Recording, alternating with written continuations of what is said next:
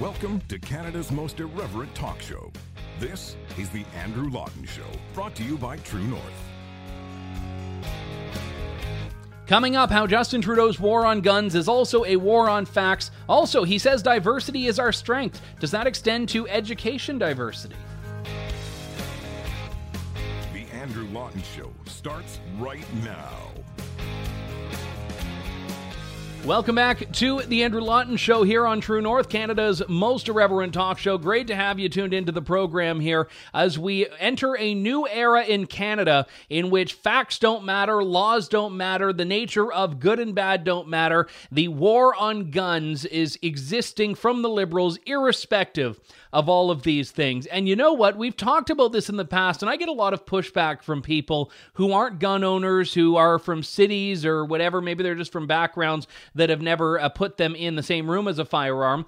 But people that think, well, this doesn't affect me, I'm not a gun owner. You know what? There are 2 million Canadians who are gun owners. But even if you are not, the way the liberals are taking aim at gun ownership and gun owners matters to everyone. And the reason why is because if the liberals and the government more broadly has no respect for property, no respect for facts or evidence or constitutional liberties or all of these things, then it's only a matter of time before they go after something that you do own or something that does affect you.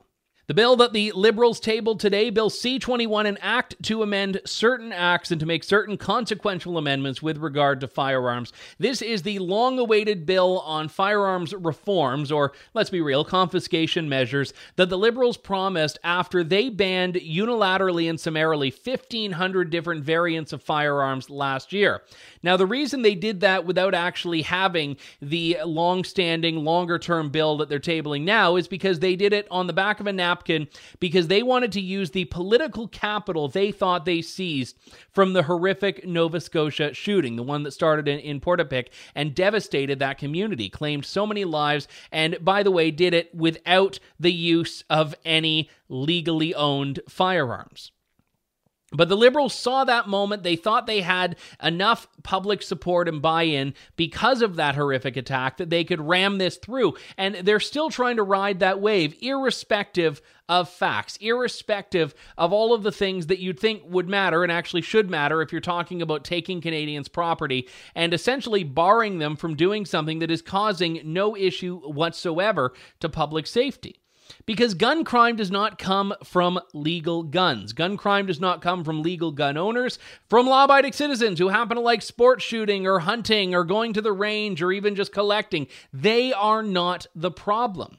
But let's look at all of the ways that this bill is going to go after them. The government is going to introduce a new red flag law that would basically allow anyone to go to the court and say, I think you should take away Joe's firearm. I think he's a, a little bit iffy. I, I, don't like the way that he and his wife are uh, behaving. I don't like whatever the case may be. You could actually use this to petition the court to have their guns immediately confiscated and have their license suspended. Now, to be clear, I actually don't think a red flag law is necessarily the worst thing in the world, depending on how it's done.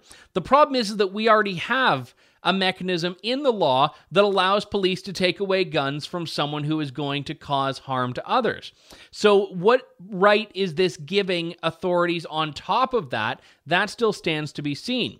Also, the surrender of firearms pending legal challenge of license revocation. So now you no longer have the right to be presumed innocent until proven guilty. This would require an individual to surrender their guns during a legal challenge of their license or certificate revocation fighting smuggling and trafficking. Actually, good to hear the liberals talking about this because they've been pretending that the issues are coming entirely from law abiding gun owners and that there is no border issue when it comes to firearms.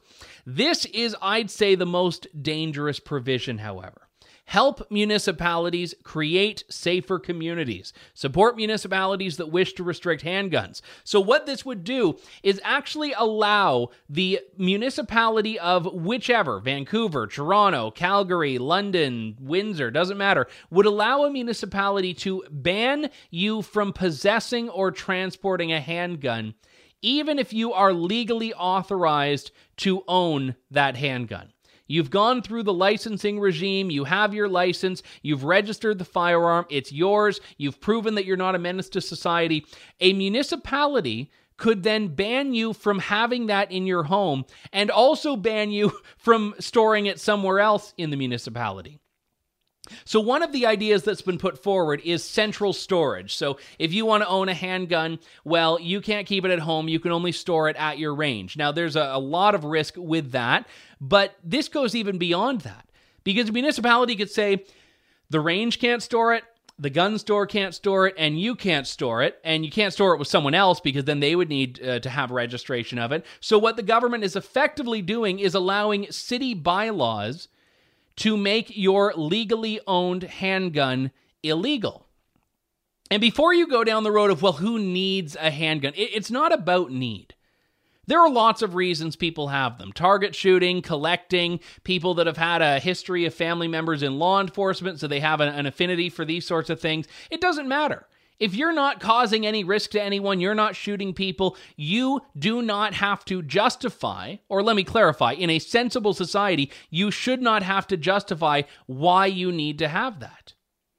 Legally, the government has said you're safe, you're secure. Here are the rules you have to follow to store it. But now a municipal government can go on top of that and take aim at your property and at your rights. And what do you have to do? Move? Well, what happens if all of the municipalities decide to do this? This is only going to further rural urban divides that are already very significant and are already dividing Canadians. But this is going to be monumental because you know that places like Toronto and Vancouver are not going to hesitate to do this. Toronto has actually been begging the government to give them the power to ban handguns for quite some time. I'm not sure how many handgun owners there are in Vancouver. You probably would have moved to another city if you were the type of person that wanted handguns. But nevertheless, cities like uh, Toronto, Montreal, Vancouver, which cover large swaths of the population, are going to avail themselves of this right from the government which kind of goes around provincial governments who are supposed to have the ultimate oversight, A, of a lot of the firearms restrictions, and B, of the way municipalities structure. But this is the whole thing that the government is doing now. You could actually be criminalized for violating a municipal bylaw if your municipality decides it wants to make it so that you can't have or use or transport a handgun. So, this is what the government is doing here death by a thousand cuts. They're going after the ones that they banned last year, the AR 15s, the uh, Mini 14, other variations like that. They didn't go after handguns, but they're basically rolling out the red carpet for municipalities that do. So it will become illegal without the government actually having to have the gonads to criminalize the possession of these handguns. And ultimately, everyone's just going to have to start, you know, living in Okotoks or whatever because no cities are going to be allowing these things. And this is a- another great one, by the way. The government will ensure mid velocity replica firearms are prohibited. Now, I'm going to give you the summary of this. If you have a toy gun that looks like a government banned gun, that's going to be illegal to buy or sell. So if you have it, you're fine. But if you've got a toy gun, even an unregulated airsoft rifle that happens to look like an AR 15, or even, I mean, theoretically, a paintball gun would qualify, well, tough luck, that's going to be illegal. So you're going to be able to keep your so called replica, but you can't transfer it, you can't uh, import it, export it, sell, buy, anything like that and it's only good if your air gun doesn't look like a conventional regulated firearm. So, oh, goody. So you can still have like the giant bright green Nerf gun or whatever, but you can't have an airsoft gun that looks cool enough to actually want to own it. So, toy guns are now part of this so called scourge on society. Uh, the irony is, this was supposed to be the buyback announcement. We were supposed to be hearing about the government's buyback plan, but they didn't actually have a buyback plan here. They've just said they're going to come up with one in the future. The one thing we do know is that it's not going to be mandatory. So it will actually be voluntary. So whoop de doo, you have a choice. You can sell your AR 15 back to the government or you can hold on to it. But if you hold on to it, you cannot do anything with it ever again until the end of time. You can't buy one, you can't sell one, you can't import one, you can't shoot one, you can't take it to the range, you can't even will it to someone after you've died. You are just sitting on a, basically a piece of metal This is what the government is trying to do. So, this is going to make it so that when people do sell them back to the government, which incidentally, how do you sell something back that the government never had in the first place? It, it's confiscation with a little bit of a financial aspect. It is not a buyback. There is no transactional value here. This is a gun grab. So, what the government is doing, again, pretending that it is giving you a choice pretending that it's giving you the opportunity here to make a decision for yourself when in actuality they're just trying to make it so convoluted and so difficult that most people will just go along with it because what the heck else are you going to do? And again, before you say, well, who needs an AR 15? This is not about need. And by the way, as much as the AR 15 tends to get most of the brunt of the discussion here, there were a lot of the 1500 guns and gun variants that the Liberals banned that were used for hunting. So when they say, well, these were just guns that were used to kill people, for starters, even sport shooters are not using them to kill people. But there were guns that were owned by indigenous people, people in rural areas, people in the north, that were actually being used for hunting, were being used for sustenance. And the government has now decided that these things are all banned. So it's not just about going after AR 15s because, oh, well, who needs one of those? There were guns that were actually essential to people's daily lives that were caught up in this ban, and the liberals have never acknowledged that.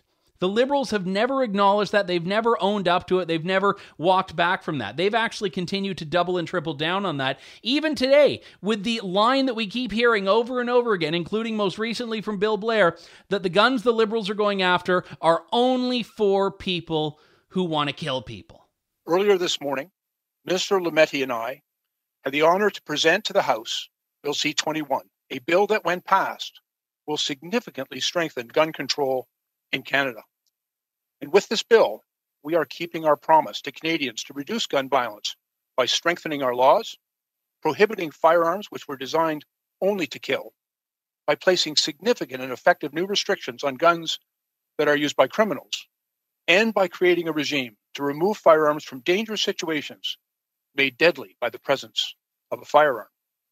On May 1st of last year, our government took the extraordinary and necessary action to prohibit over 1,500 tactical assault style rifles. These were weapons not designed for hunting or sport shooting activities, but rather for their efficiency as weapons designed to kill. They're combat weapons designed to be used in tactical situations. They're just trying to stir up this fear this misplaced fear that doesn't align with the realities. We don't have a massive gun crime problem compared to other jurisdictions. And when we do have gun crime, it's coming from gangs in cities, not from people or institutions or organizations that will at all be affected by this confiscation and disarmament. So, this is not going to be a package of reforms that will do anything. And one reporter had actually indicated this. He said, you know, yeah, there have been people that have been gunned down by legal firearms and illegal firearms. Uh, he was talking about the legal with a, a shooting at Dawson College. How is this criminalization going to functionally stop someone from doing that? Same as the Portapique, Nova Scotia massacre, the rampage there. How would anything prevent someone who already was acquiring guns outside of the law from undertaking such acts of violence? It simply wouldn't. And Bill Blair, during today's announcement, had even acknowledged that in a way. He said, well, you know, the problem with the buyback plan is that we don't know uh, where all these guns are and who has them. Uh, so we're going to force people who don't want to sell them back to register them.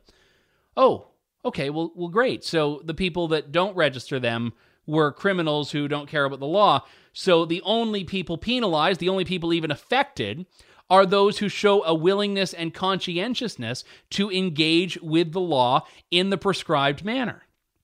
As in, law abiding gun owners aren't the problem, so anyone who says they are is being willfully disingenuous or actually just has no idea what they are doing. There was one particular point, though, that really jumped out at me that I, I, had to share because, again, we, we can talk about this person disliking guns, this person liking them. I get not everyone is going to like them. I get that. Not everyone's going to understand them. I understand that too.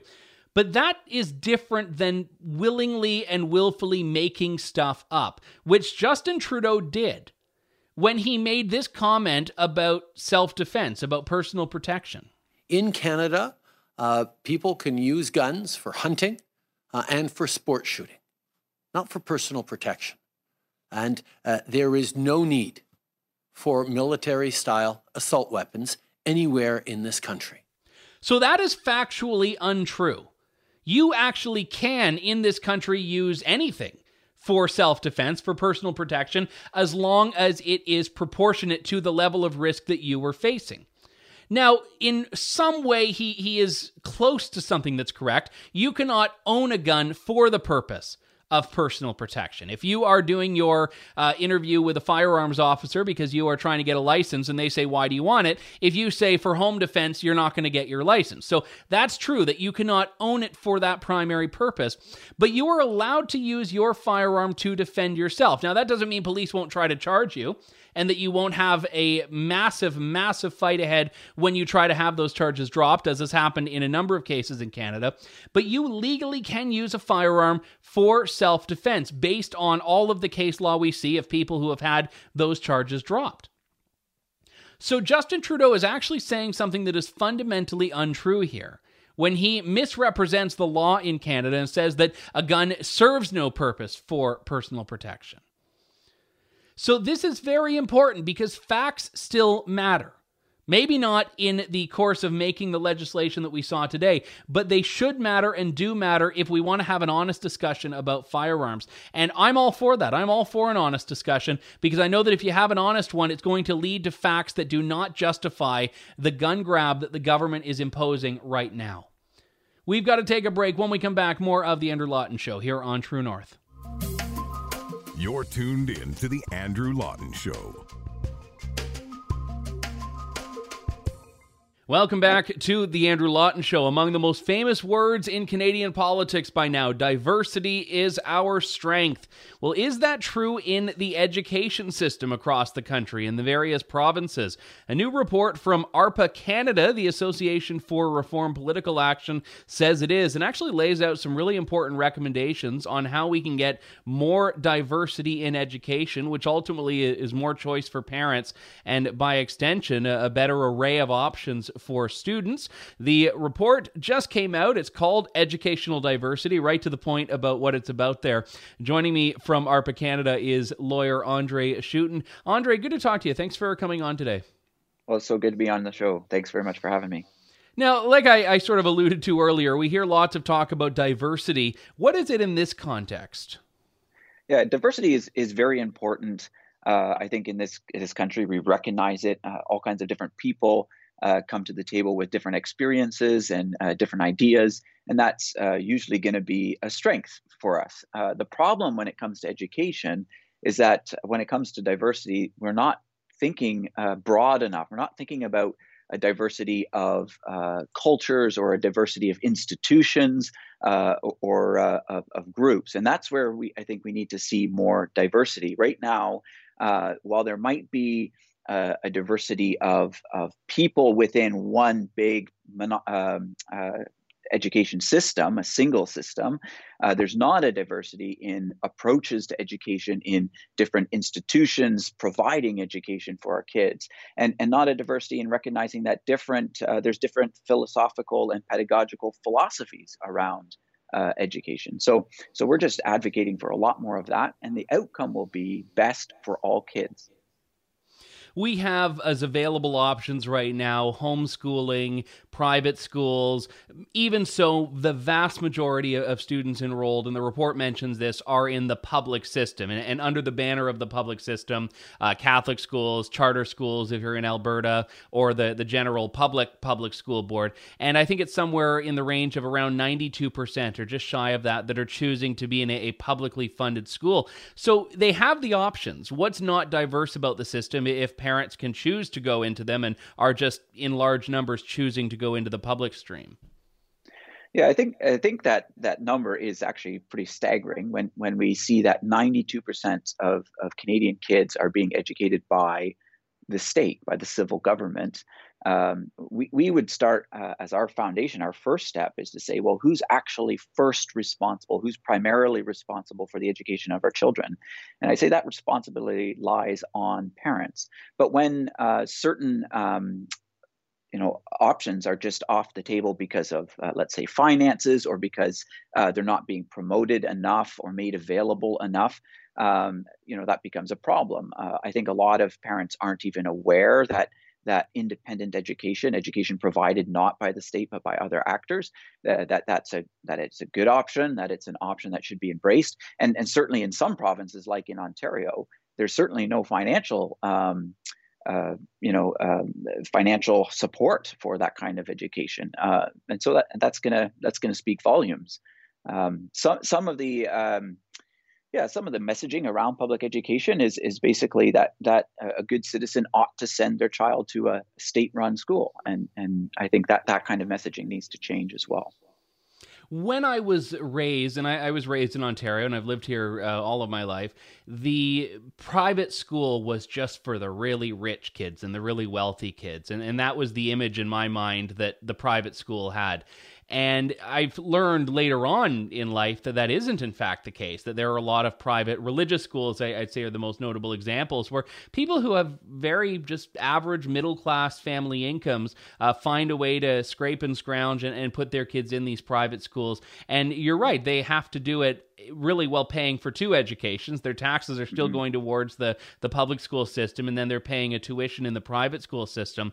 One of the mm-hmm. recommendations in this report, which I, I think is very important, is allow education funding according to a per capita formula for all public school, independent school, and homeschooled students. So, am I understanding that correctly? That if you're a parent and you want to go to a, a private school, you could take that tax money that you're paying towards the public school and reallocate it? Yeah, exactly. That that would be one way of doing it. Now, there's di- there's different ways of doing it, but that that's the basic uh, thrust of it. Um, if uh, what are we interested in supporting as provincial governments in this country? Is it to support a system? Is it to support one big system, or is it to support students? And if it's to support students and to uh, empower parents to make good decisions for their own children, then then let the money follow the child. Don't let the money just go to a system and fund the system. Um, and and so that that kind of a model will uh, it's going to have a couple of good effects. One is going to uh, increase, um, I think, efficiencies because those schools, various schools, will will want to be able to uh, have your child come to their school so that they can they can um, you know educate them and, and, and, develop their curriculum and and, and so on. Um, so there's going to be better efficiency, but but importantly from our perspective, it's going to increase responsibility, the ownership of the responsibility and the decisions of parents. Parents are going to be not saying, well, civil government, you take care of making sure my kid gets a good education. Rather, it's each parent is going to say, now I'm I'm invested. I want to investigate how things are going at that school because if it's not going well at this school, I'm going to pull my kid out and put them in that other school where they're learning better, they're reading better, they're they're doing better on their math scores, they're they're understanding um, you know concepts like biology and chemistry better. Uh, there's no more bullying over here compared to there, and and and that they can make those kinds of decisions and freely do so without too much uh, concern. How solid is the evidence on, academic performance that you, you just mentioned in, in comparison between these two public or private options? And I'm including homeschooling in private. Mm-hmm. Yeah, so so across the board, independent schooling uh, produces a better uh, result for students. Their marks are going to be higher than uh, than students coming out of the public system, and and we see that in other jurisdictions, and we see that in Canada itself. In fact, and and this is uh, this is actually really important, is that uh, independent schooling increases the performance, particularly for uh, marginalized uh, students and economically disadvantaged students. So, so the people that we should be most concerned about, students from uh, racialized communities, for example, or students that, that are very poor or come from poor parts of, of, of cities and, and, parts of the country, they're going to do better when we have independent schools uh, in the area. In fact, there's even studies that show that where there's an independent school close by a public school, that the public school students will do will do better. It'll actually increase even their performance. Uh, so you see that more in in, in uh, jurisdictions like British Columbia, for example, that does support independent schools uh, a whole lot more than Ontario does. Uh, although they uh, independent schools don't quite get uh, you know equal funding compared to the public system. I have to go back to that 91.8% number to get the precise figure of people that are in the public stream when they have theoretically the choice to go elsewhere, notwithstanding the cost issues we've raised. But I do have to ask is that, in your view, just because of a lack of option or feeling like they have a lack of option, or is that expressing a preference? Because if that many people, or even a, a large subset of that, are, are just choosing that system, is this really just a, a small minority of, of, parents that you're trying to advocate for a solution for in this report? Mm. Yeah, again, a, a, fair question, and I think I think that there there certainly are um, parents that that do just prefer the the local school up the street. You know, a, a big, a large school that's in their uh, neighborhood. Um, and and it can also be considerations like you know the local school, the local publicly funded school, right, will have a lot more uh, options than a lot of independent schools do, like you know larger gyms, maybe swimming pools, huge um, athletic um, uh, facilities, and, and those sorts of things. Uh, but again, that that would come back down to that question of uh, of of funding and, and having you know the extra financial resources to to develop those programs if, if more resources like that were made available. I think uh, when when when parents had a fuller range of options there they would start making better use of it. Um, but but it's certainly not only about the money. I think that there is um, you know there's been a, a, culture that has developed over the last you know 30 40 uh, years that that's very dependent on the civil government when it comes to uh, education. And and and it's going to lead to worrying um, developments down the road. I mean, this is more at the philosophical level, Andrew, but but I think that where where we depend on the civil government to uh, not only fund, not only regulate, but even to provide, uh, you know, the, the the moral and pedagogical raising of our children. That that's a that's a problem because it, it results in, in, among other things, it results in a lack of responsibility on the part of parents towards their own children, uh, a lack of drive and determination um, to make make those kinds of decisions for your own kids. And, and I think that that could be uh, that could be a problem. Then the other thing I, I, would note is that that number is shifting slightly.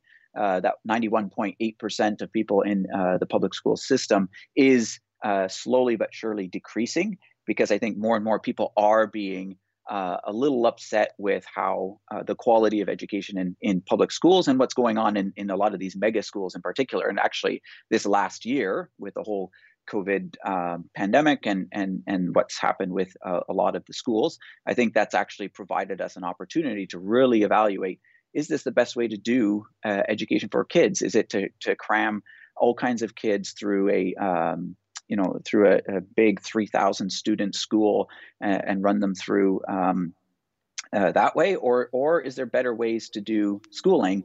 Uh, still, maybe with an institutional school, but one that's uh, much smaller and it's it's culturally uh, or religiously connected with the with the families that support it going way back to 2007, I remember when in Ontario the topic of faith based schools uh, and funding faith based schools publicly became a very toxic political issue. Then PC leader John Tory, who had a great many other flaws, this wasn't one of them though, had, had raised this idea, and there was a, a massive backlash. And I realize a lot's changed in the last 14 years, but a lot of people, I, I think, and I say this as a Christian, a lot of people get very, uh, I, I think, instinctively uncomfortable with the idea of funding faith-based schools irrespective of the catholic school funding which people seem to mm. find is okay when other denominations aren't.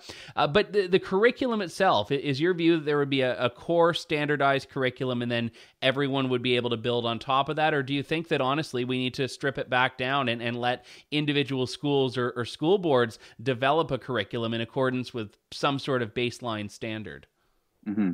Yeah, I, I think like, those things are definitely things that would need, need to be explored and so on. But uh, at, base, I think the, the civil government has an interest in well-educated citizens. So, mm-hmm. um, you know, if an independent school, uh, let's use a faith-based school, let's say there's a faith-based school that that exists and says, "Oh, we're educating kids," but by the time these kids hit grade three, they still can't read. By the time they hit grade eight, they can't do basic division uh, or multiplication. Well, there's a major problem there, and I think that um, that school's not doing what it's supposed to be doing. And I think the civil government has a interest an interest in in ensuring some basic standards when it comes to reading, writing, arithmetic, um, you know, history, science, uh, civics, and and so on. But but but I think it has to be relatively limited because you know how far do we want to go? We want to have still a diversity of options when it comes to pedagogical styles like uh, classical education versus what we see today which is standard in, in public education or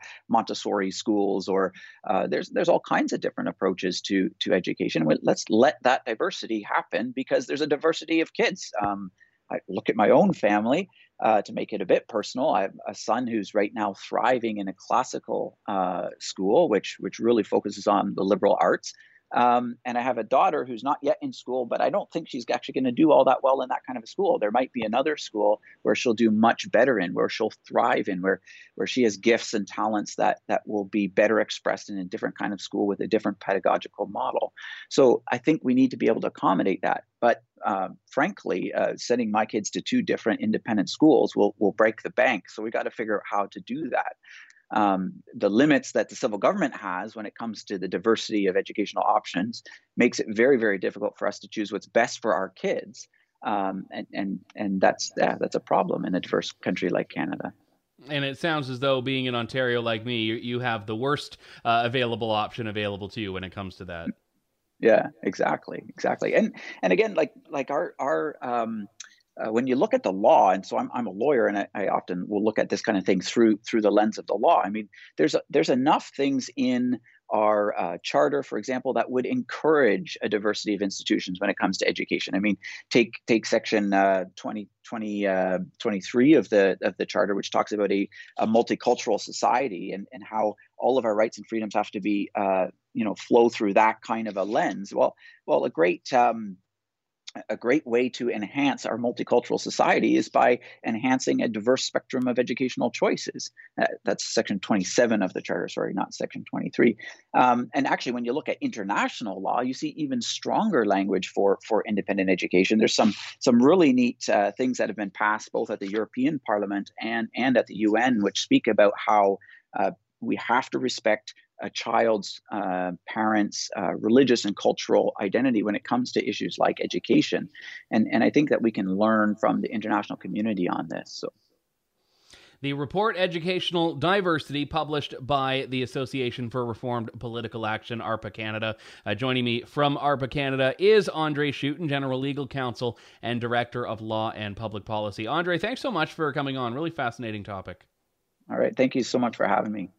That does it for us for today. We'll be back in just a few days with more of Canada's most irreverent talk show here on True North. This is The Andrew Lawton Show. Thank you, God bless, and good day. Thanks for listening to The Andrew Lawton Show. Support the program by donating to True North at www.tnc.news.